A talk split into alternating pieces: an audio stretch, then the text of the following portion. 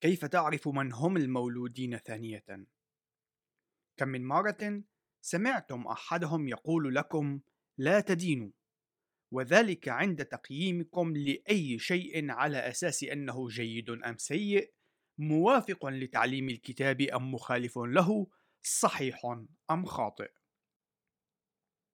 عادة يتباهى هذا الشخص ملوحا بهذه الآية متوقعا أن تصمتوا إذ أنه قد ضربكم في مقتله لكن هل هذا هو التعليم الذي تنقله هذه الآية؟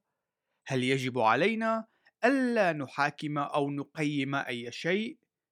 يبدو أنه يتوجب علينا أن نقوم بدراسة لنتعرف على معنى كلمات يسوع هذه. حسنا، فلنقم بوضع بعض النقاط الأساسية من البداية لئلا نضيع الوقت في جدلات فلسفية جانبية. إن هذه الآية لا تمنع الحكم، فيسوع يقول في يوحنا في الإصحاح السابع في الآية الرابعة والعشرين: احكموا حكما عادلا. وتجدر الملاحظة أنه قد أتبع كلماته المشهورة اقتباس: لا تدينوا لكي لا تدانوا لأنكم بالدينونة التي بها تدينون تدانون. نهاية الاقتباس. بعد خمسة آيات من هذه الآية في متى في الإصحاح السابع في الآية السادسة بأن قال اقتباس لا تعطوا القدس للكلاب ولا تطرحوا درركم قدام الخنازير نهاية الاقتباس. ومن الواضح أن هذه الآية تتطلب منا حكما للتمييز بين من هم الكلاب والخنازير ومن ليسوا كذلك. ومن ثم بعد ذلك وفي الإصحاح عينه نجد يسوع يطالب المؤمنين بأن يحكموا بين الأنبياء ليميزوا الكذبة بينهم. وذلك في الآيات من الخامس عشر وحتى الثالثة والعشرين. فنقرأ بضعا منها. اقتباس احترزوا من الأنبياء الكذبة الذين يأتونكم بثياب الحملان ولكنهم من داخل ذئاب خاطفة من ثمارهم تعرفونهم. هل يجتنون من الشوك عنبا أو من الحسك تينا؟ هكذا كل شجرة جيدة تصنع أثمارا جيدة وأما الشجرة ردية فتصنع أثمارا ردية. نهاية الاقتباس. وبالتالي فإن الأمر الواضح من هذه الأمثلة هو أنه يتوجب علينا أن نقوم بالحكم. إن يسوع يأمر بذلك. وفي يوم الدينونة الأخيرة كما يرد في متى في الإصحاح الخامس والعشرين إن الأمر الواضح هو أن التمييز بين الأشياء سيكون العامل الأهم للحكم. في ذلك الوقت سيقوم يسوع بالتمييز بين الخراف وبين الجداء. ولكن تجدر الملاحظة أن ذلك الفصل سيتم على أساس معطيات ومعلومات كافية كان قد سبق وذكرها في الآيات من الخامسة والثلاثين وحتى الخامسة والأربعين ولنقرأ بضعا منها.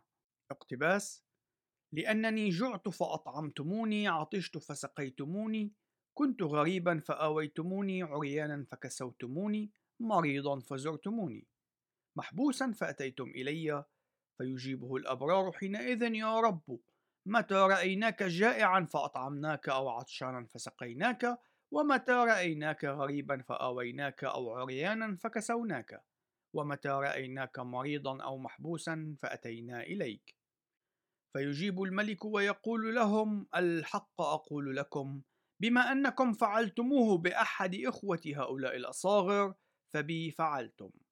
ثم يقول أيضا للذين عن اليسار اذهبوا عني يا ملاعين إلى النار الأبدية المعدة لإبليس وملائكته لأني جعت فلم تطعموني عطشت فلم تسقوني كنت غريبا فلم تأووني عريانا فلم تكسوني مريضا ومحبوسا فلم تزوروني. حينئذ يجيبونه هم أيضا قائلين يا رب متى رأيناك جائعا أو عطشانا أو غريبا أو عريانا أو مريضا أو محبوسا ولم نخدمك؟ فيجيب قائلا الحق أقول لكم بما أنكم لم تفعلوه بأحد هؤلاء الأصاغر فبي لم تفعلوا. نهاية الاقتباس. ووفق هذه الطريقة فإن يسوع يطالب كل واحد منا بأن يقوم بالحكم والتمييز بين ما هو صحيح وبين ما هو خاطئ بين ما هو كتابي وبين ما ليس كتابي بين الجيد وبين السيء. فهل يوجد تناقض في الكتاب المقدس؟ هل يناقض يسوع ذاته؟ بالطبع لا فيسوع يشرح في هذا الموضع وكذلك في الإصحاح السابع من يوحنا ما الذي يعنيه ويقصده بدقة؟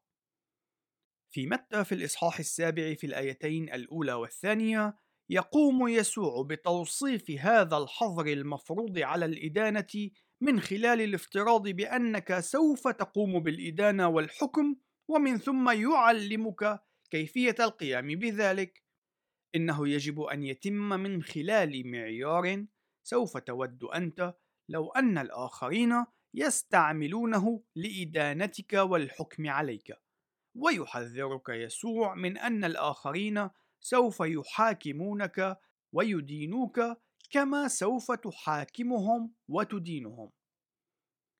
كان يسوع قد أوضح في الإصحاح السابع من يوحنا مقصده من القول الحكم العادل إن الحكم ليس حسب الظاهر لذلك فإن يسوع حين يقول لا تدينوا لم يكن المقصود أن تفهم كلماته على أنه يمنع الحكم والإدانة بالمطلق. بل أن يحظر ويمنع الإدانة والحكم غير العادلين. الإدانة التي تحصل بالاعتماد على عوامل سطحية يتم الحصول عليها من خلال إلقاء نظرة خاطفة على الأمور دون تعمق أو تأمل. إن يسوع ينتظر منا أن ندين فقط بعد أن نقوم ببحث وتمحيص دقيقين للموقف وحيثياته. إن هذا الأمر ضروري وحيوي وذلك لأننا في الكثير من الأحيان نعتمد آراء وأحكام متسارعة حيال الأشخاص الآخرين وذلك بناء على كمية قليلة من المعلومات. من الطبيعي أنك لن تود أن تتم محاكمتك بطريقة سطحية، أليس كذلك؟ بالطبع لا. من المؤكد أنك لن تكون مسرورا بذلك، فيقول لك يسوع: إذا لا تقم بذات الفعل. لا تدن الآخرين وفق تلك الطريقة السطحية. إن هذا هو تعليم يسوع في الإصحاح السابع من كل من متى ويوحنا.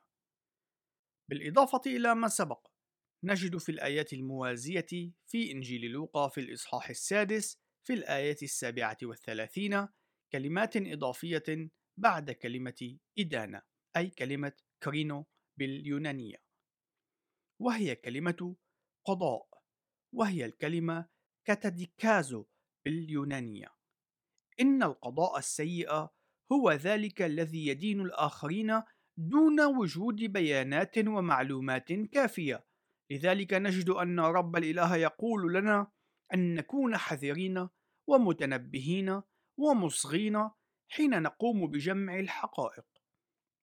فلننظر إلى ما يقوله الكتاب المقدس في سفر الأمثال في الإصحاح الثامن عشر في الآيات الثالثة عشر الخامسة عشر والسابعة عشر. اقتباس من يجيب عن أمر قبل أن يسمعه فله حماقة وعار. قلب الفهيم يقتني معرفة وأذن الحكماء تطلب علما. الأول في دعواه محق فيأتي رفيقه ويفحصه. نهاية الأقتباس.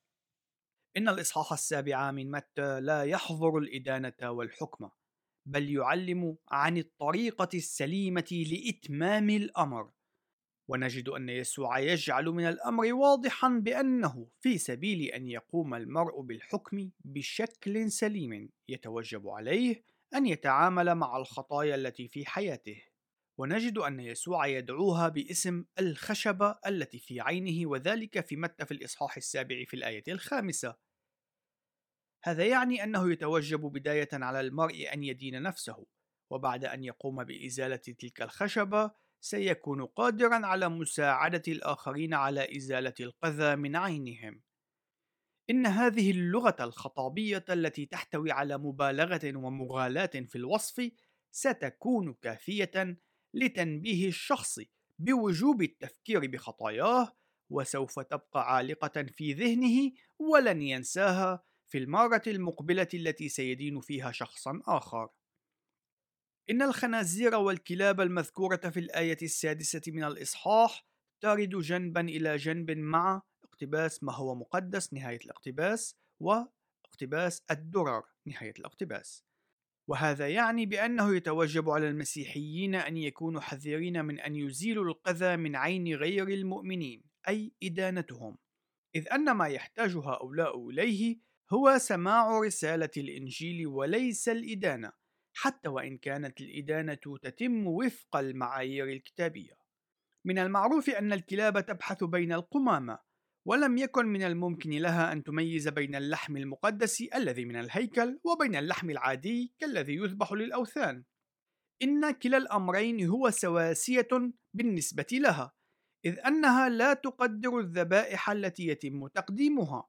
وفق ذات المفهوم إن الخنازير سوف تدوس اللآلئ تحت أقدامها دون أن تكون قادرة على التمييز بينها وبين الطعام بل بالحري سوف تشعر بالإشمئزاز منها حين تدرك أنها ليست طعاما.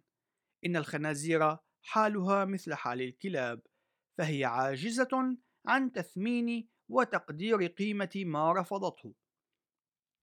إن الفكرة ببساطة شديدة هي أن غير المؤمن سوف يفشل في إدراك قيمة نقد تصرفاته وإدانتها حتى وإن كان الأمر يتم بنية صالحة ومبنيا على معايير إلهية.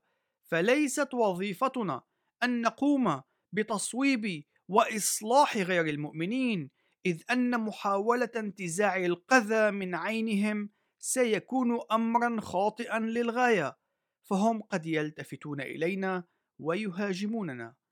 إن وظيفتنا هي أن نعلن لهم رسالة الإنجيل وإن آمنوا فإنهم مع الوقت والخبرة مع الله سوف يتعلمون قبول النقد والتأديب والإدانة من إخوتهم.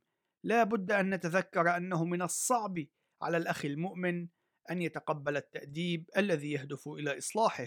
فكيف سيكون الحال مع غير المؤمنين؟ إن الإدانة ليست أمرا محظورا أو ممنوعا. فالمسيح لم يقل لنا بأنه يجب علينا ألا نقوم بالتمييز والمحاكمة بل قال إنه يجب علينا ألا نقوم بها بطريقة خاطئة ومتعالية. إن وظيفتنا الأساسية هي إعلان البشرى الخلاصية السارة بالخلاص الذي أتمه ربنا ومخلصنا يسوع المسيح وذلك بتجسده وعيشه حياة البر التي فشلنا في عيشها.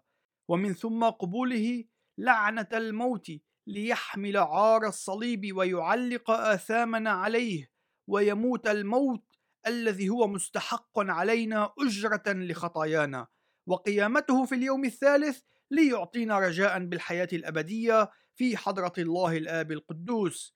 إن بشرانا هي بأننا نخلص بالنعمة وحدها من خلال الإيمان وحده بالمسيح وحده وذلك بناء على الكتاب المقدس وحده وكل ذلك يحدث فقط لمجد الله وحده. المجد لله دائما.